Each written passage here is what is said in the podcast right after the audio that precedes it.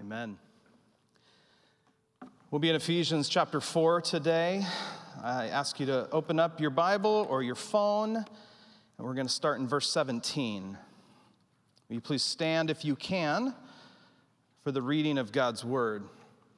And as you get there, let me offer a little bit of empathy.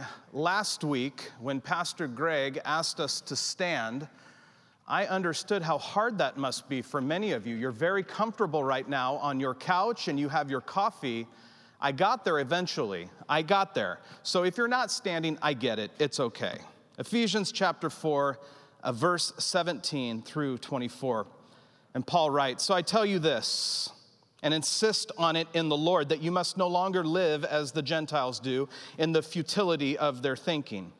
They are darkened in their understanding and separated from the life that from the life of God because of the ignorance that is in them due the hardening of their hearts.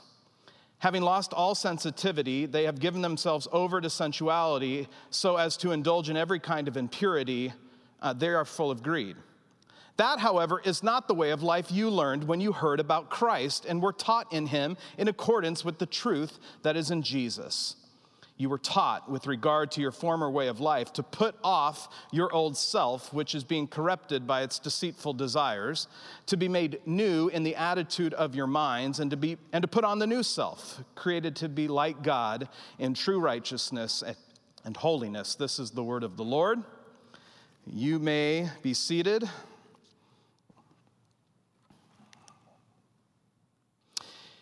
Pro right, 52 base, trips left, 21 blast.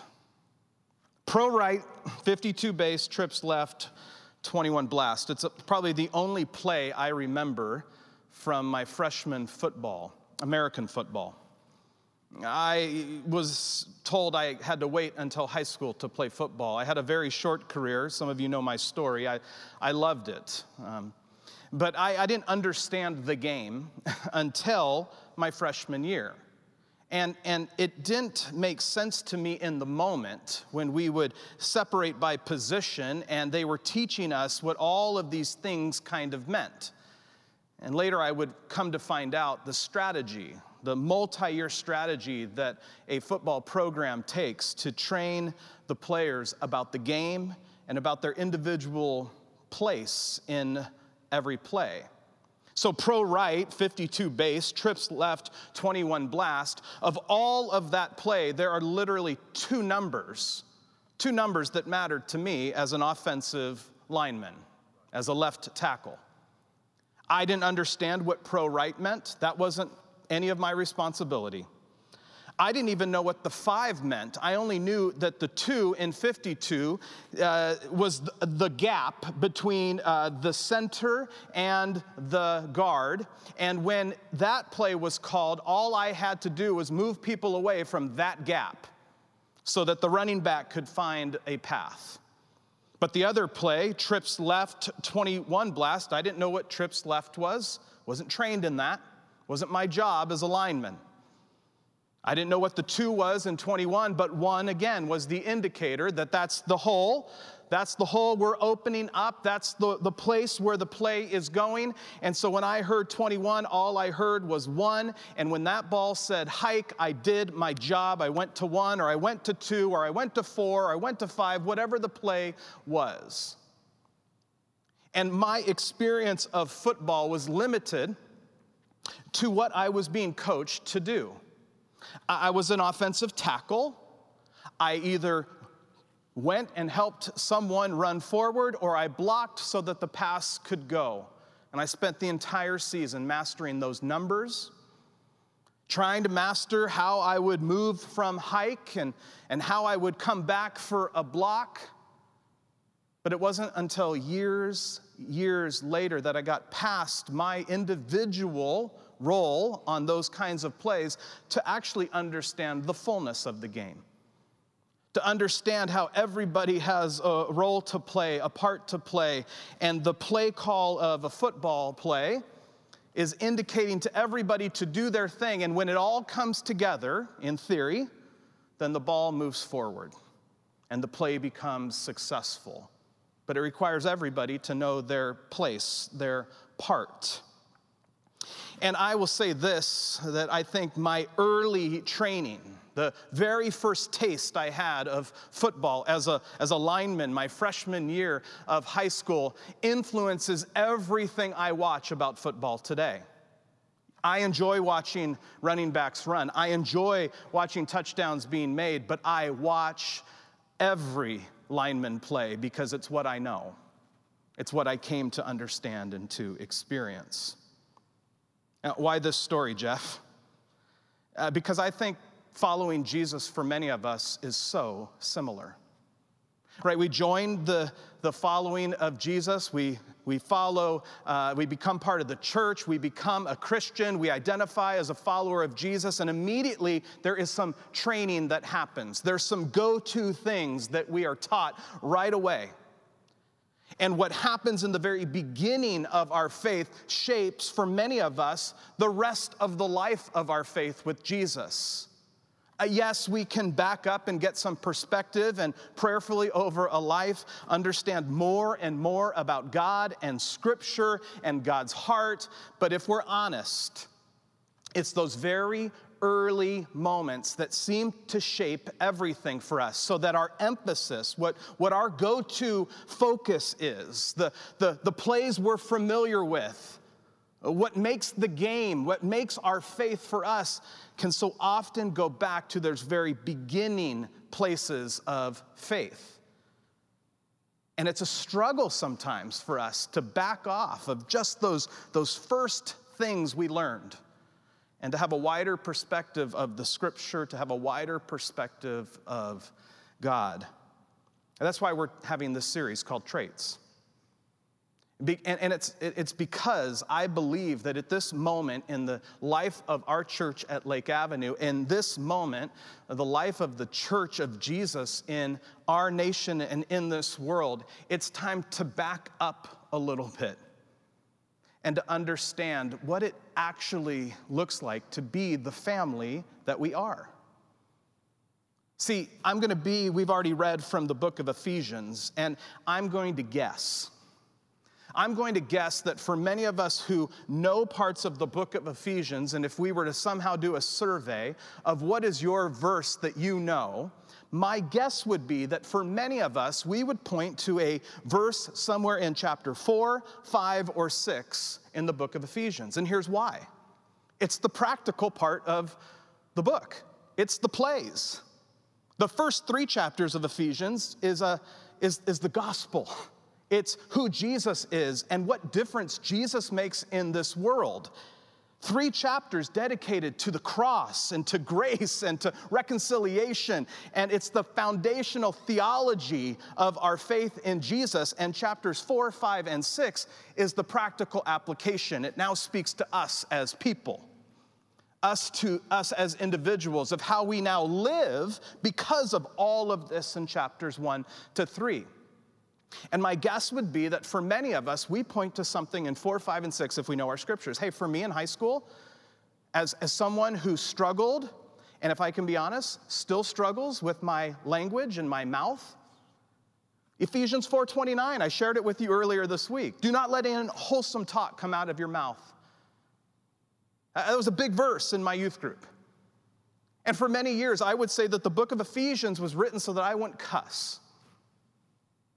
Some of us, if we're, if we're passionate about marriage and marriage ministry, we go, to, we go to the parts of Ephesians that talk about the relationship of husband and wife.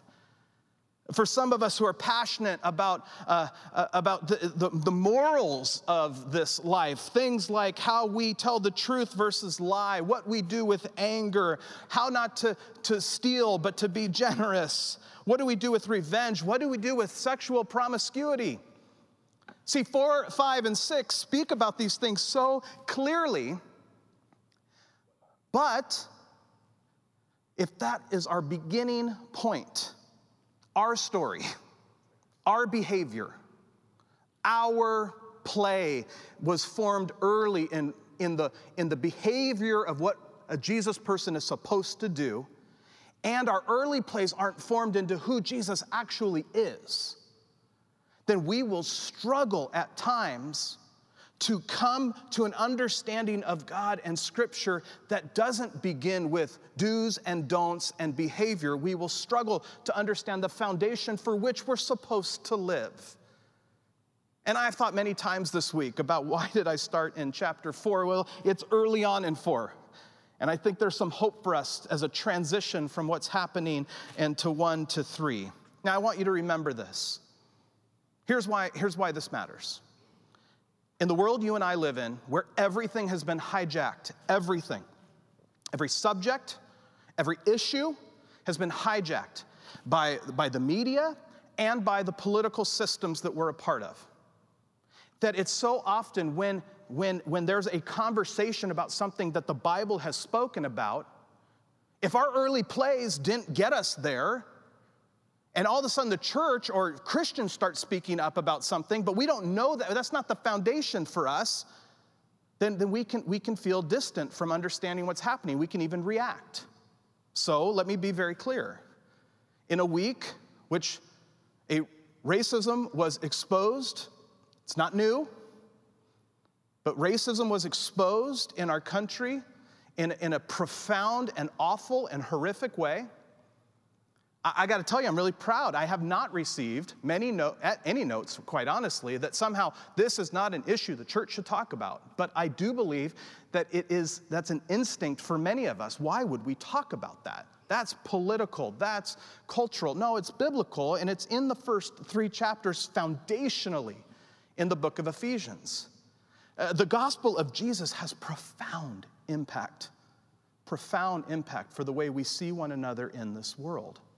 And yes, there are behaviors that Paul gets to. There is an actual way of living, the way we use our bodies, the way we use our mouths, the way we, we, we live in marriage, the way we interact with our children. I mean, there is profound application for day to day living. But the foundation of our faith in the book of Ephesians will demonstrate that there's something radical that happens as a result of Jesus dying on the cross and being resurrected. And it's more than just individual salvation. That is a huge part of it. But it, it changes everything. It's like a whole new playbook. So join me briefly on a journey. Remember the context of Ephesians, not unlike our context Jew and Gentile, historically separated from another, from another, hostile towards one another, did not interact, us and they. And now Jesus has come and, and the story and salvation gospel of Jesus has hit the Gentile people, and now they are becoming followers of Jesus. They are now adopted into this faith. God's original heart for everything is now starting to be manifest.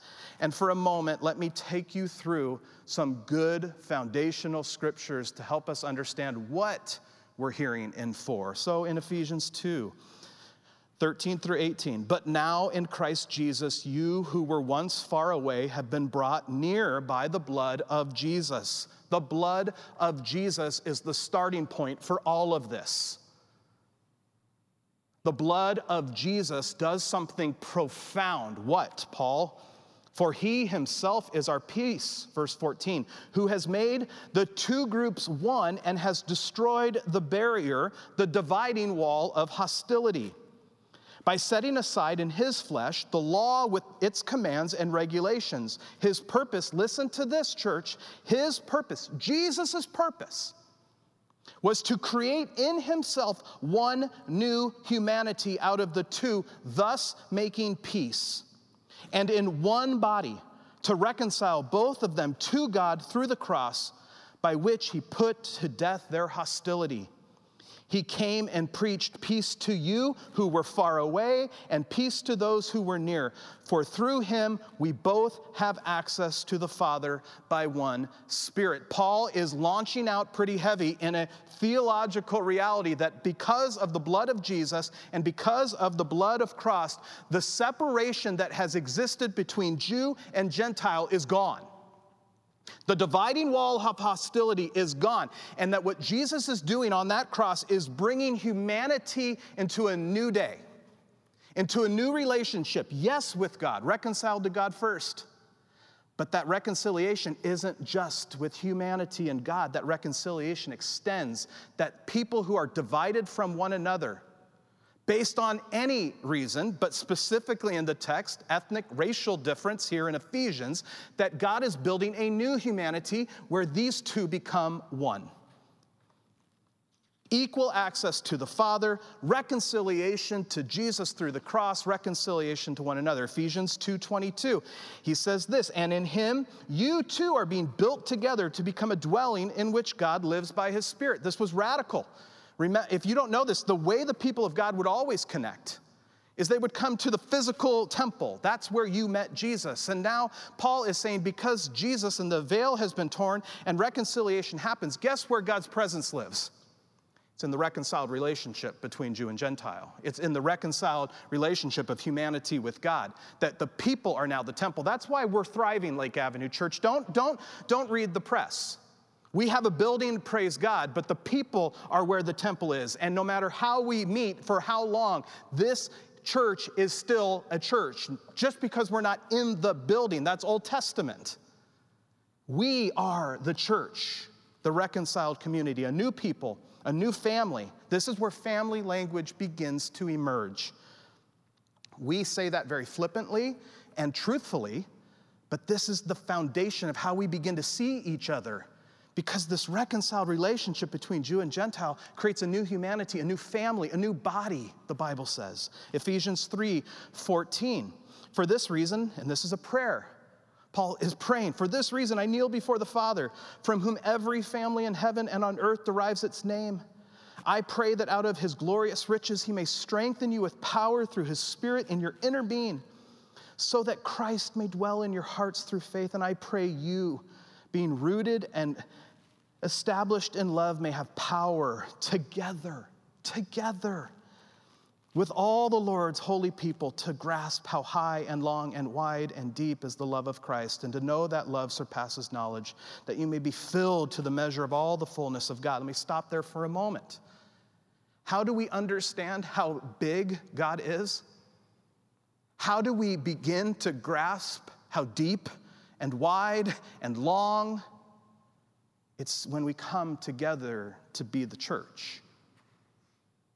I need other experiences and life experiences. I need other testimonies to understand how wide and big and deep the love of God is. Because left to my small narrative and left to narratives that are only uh, like mine, I only have a limited view of how big God is. And so, this heart of God and what He's doing on the cross by reconciling human beings to one another, Jew and Gentile, cross difference, it's in that very reconciled relationship with one another we begin to understand who God is at the fullness. And then He says, Now to Him, now how are we going to do this in a world that is so divided? Well, to Him who is immeasurably more, who is able to do immeasurably more than all we ask or imagine, according to his power that is at work within us. To him be glory in the church and in Christ Jesus throughout all generations, forever and ever. Amen. Now we move to four. Some instructions on what it's going to look like to be this new people. Now, see the context?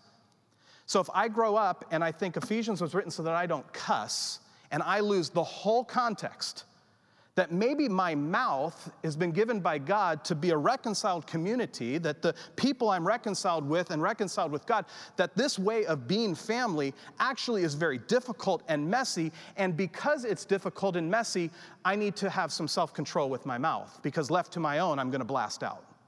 See how it changes it? See how it's not just unrelated teachings about behavior, but it sits in the context of an understanding of a reconciled people? And how we live as a reconciled people are the instructions that show up in 4, 5, and 6. So he begins right away, right away. We're going to go application. How do we live? And listen to the immediate application. As a prisoner of the Lord, in some Bibles it says, therefore. This is the hinge point. As a prisoner for the Lord, then I urge you to live a life worthy of the calling you have received. Be completely humble and gentle. Be patient, bearing with one another in love. Make every effort to keep the unity of the Spirit through the bond of peace. Right away, there is one body, one Spirit just as you were called to one hope when you were called one Lord, one faith, one baptism, one God and Father over all, who is over all and through all and in all. Right away, Paul kicks off. You want to know how to live reconciled? Unity. humbleness, gentleness, bearing with one another in love. The truth of the message of Jesus, reconciling us to God and reconciling us to one another across racial, ethnic, any other division in this world. And now we're family. Janine said it well family is complicated. And right away, Paul understands how complicated living this new way is, and he launches out with unity. Let me remind you in this family, no one's better than the other. And it's about submitting to one another, and it's about understanding there's only one God, one baptism, one faith. We're all equal access to God. He goes, he's already taught about this in chapter two.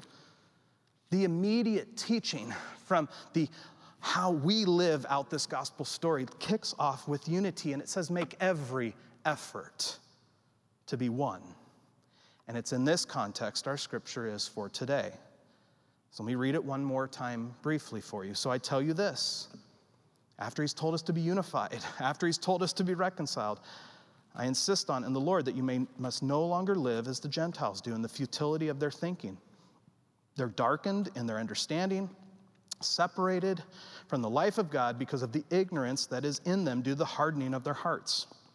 Having lost all sensitivity, they have given themselves over to sensuality as to indulge in every kind of impurity. They are full of greed. And he goes on to teach, and I'll get there in a moment. He goes on to teach about our old self and new self and moving forward in what we know about Jesus.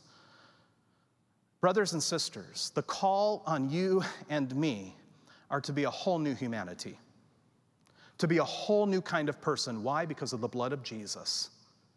And because of the blood in Jesus, we, we have a whole new reality of being um, a reconciled group of people to God and to one another. And, and, and what marks that new family, that new community, we'll get to traits soon, is, are a few words. What does it mean to be part of this family? I think in Ephesians, the text we have, it means that we've been changed and that we're continuing to be changing.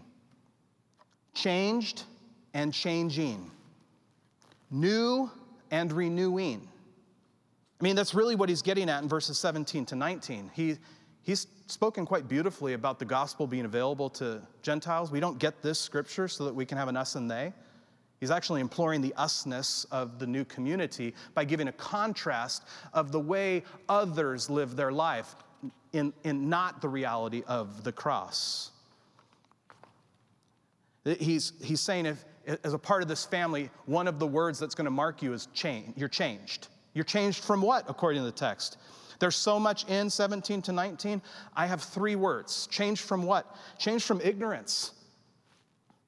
Verse 18, they're darkened in their understanding and separated from the life of God because of the ignorance that is in them due to the hardening of their hearts.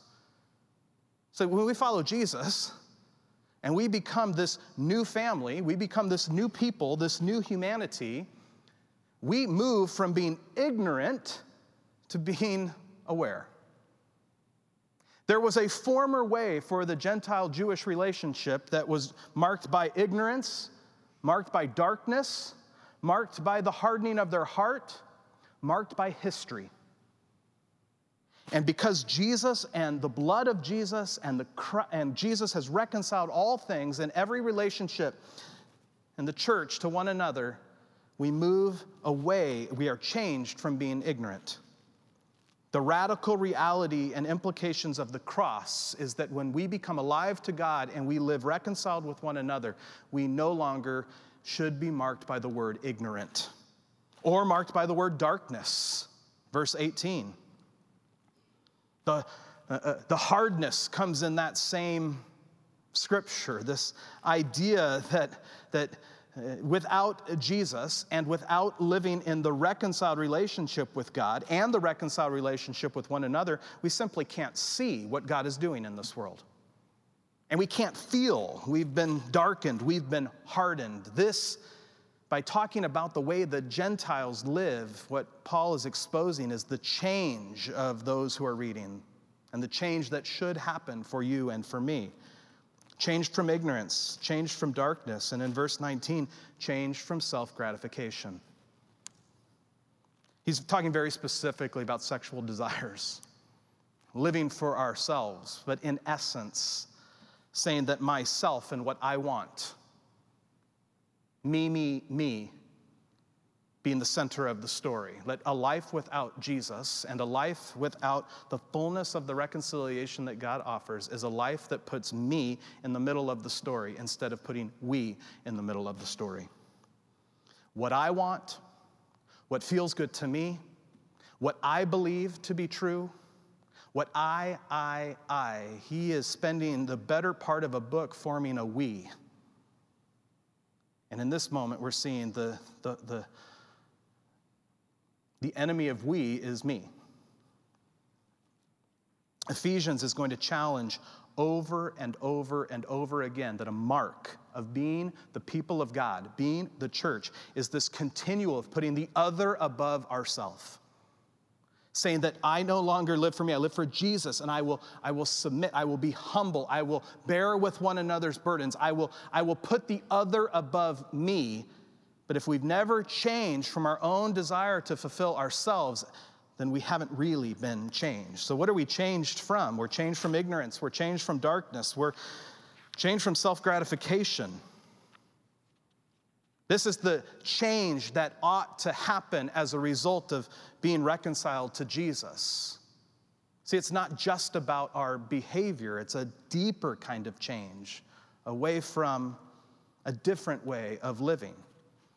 Paul doesn't just talk about the, the, the, changed from, and then switches the conversation in verse 20 to speak specifically to the believers and say, You ought to be continuing to be a changing kind of people. It's not just a one time change, there's changing that happens. In verse 20, that, however, is not the way of life you learned. When you heard about Christ and were taught in him in accordance with the truth that is in Jesus, you were taught with regard to your former way, your ignorant, dark, self gratifying way to put off your old self, which is being corrupted by its deceitful desires, and to be made new in the attitude of your minds, and to put on the new self, created to be like God in true righteousness and holiness. Briefly and quickly, there's a changing requires some things according to the scripture. Changing requires some learning. We can't change if we don't know God's ways. We can't change the way we view other people. We can't change the habits that we have. We can't change from being ignorant to, to being aware. We can't change from darkness to light. We can't change from living a self gratifying life to a, a self sacrificing life. We cannot change if we are not learning. And what is implied is that there's some unlearning that needs to happen as well. That's not the way of life you learned when you heard about Christ and you were taught. You were one way, you meet Jesus, and we begin to be taught a different way. Changing requires continual learning. The, the story of Jesus I heard as a seventh grader at Forest Home, and I said, I'm in. I want to follow you, God, was true and profound, and it should grow every year, every moment. The irony of me being at this church for 20 years, you, you went, I wouldn't get a job here today if I was the person I was 20 years ago. There's no way. Because I've sat in this church and learned about Jesus, and I have changed and am changing. I've had to learn and unlearn because that we have this beautiful opportunity to be this reconciled community. Changing requires learning and unlearning. Changing also requires, verse 22, an awareness of where you've come from, your former self, your old self. A translation of that could be your old humanity. That old humanity marked by darkness and hardening and, and self gratification and ignorance.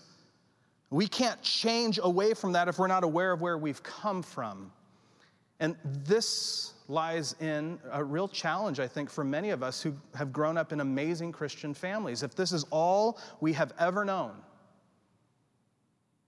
we have to do some work to get back to what, what it was like or what it would be like to not know.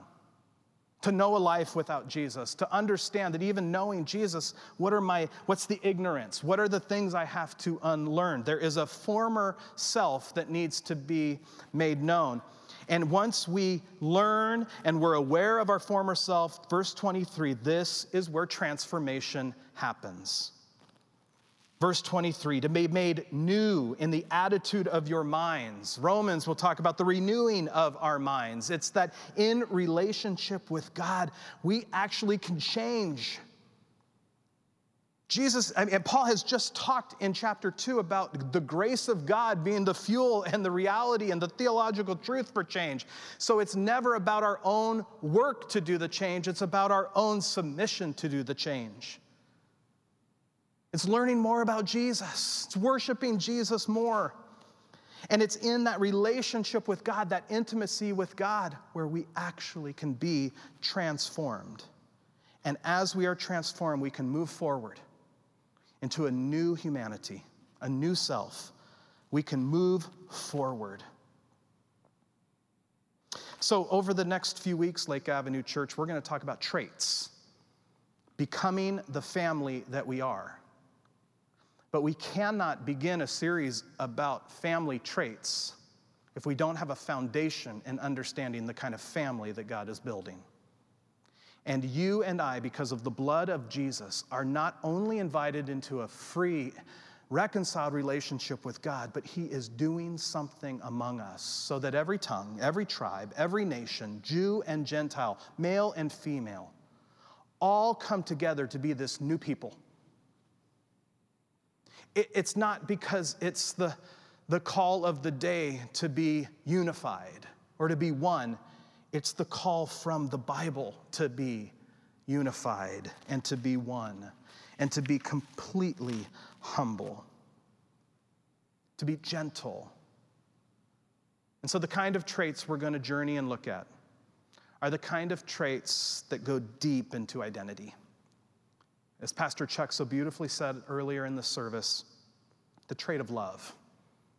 There's other traits that begin on the inside of us and in our collective identity as the people of God. And as we cultivate and grow in these traits, this is the very thing that God uses to declare to the world who He is.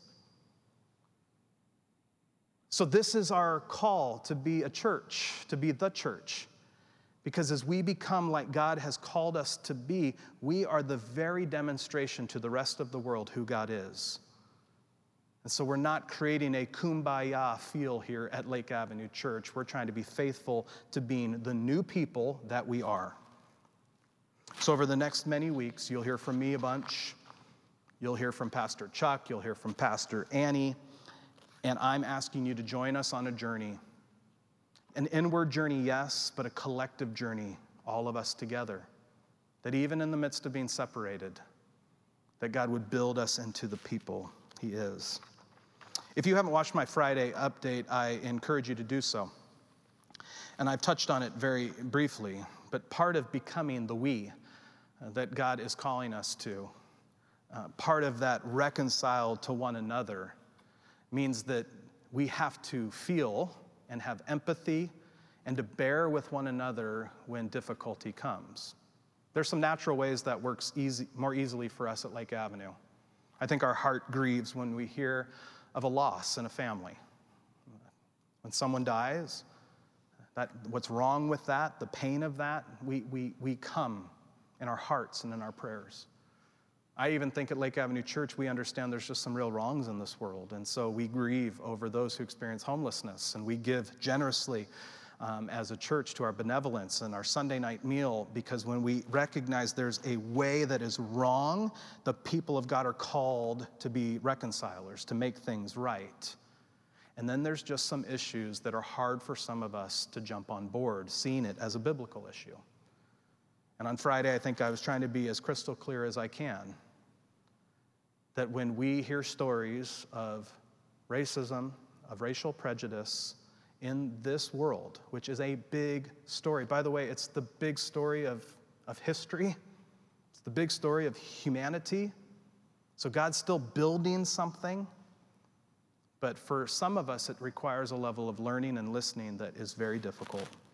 And I've invited you to join me on the journey over the next many weeks, and I pray a journey of a life. And so watch my video, There's a book I recommend, there's a, a, link to our statement against racism at Lake Avenue Church, and all of it isn't to be politically correct. All of it isn't just to respond to what's happening in real time on the news.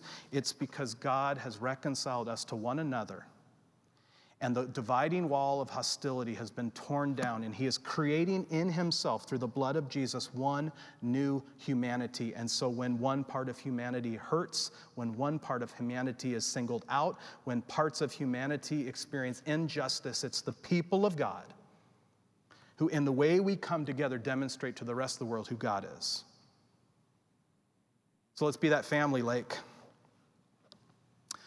Let's be that family and start looking like that family more and more. Jesus, we need your help. Left to our own, we have dividing walls of hostility. Left to our own, we're prone to, to go back to the early plays of our faith. Left to our own, we can be much more comfortable with our own individual behavior than our collective identity. And God, I believe and we believe with the, the fullness of our hearts in this space that on the cross and because of the blood of Jesus, you have done something profound and radical. Yes, you have brought human beings into relationship with you. And then you've said, Your relationships with one another are the very vehicle in which my presence dwells. You, reconciled, are the temple. So we need your help to be the temple, Jesus. We need your help to live lives of, of reconciliation. So help me learn some new things and unlearn a lot of things. Help me know where I've come from. Help us through the power of the Holy Spirit to be transformed so that we can walk forward as new humanity. In Jesus' name I pray. Amen.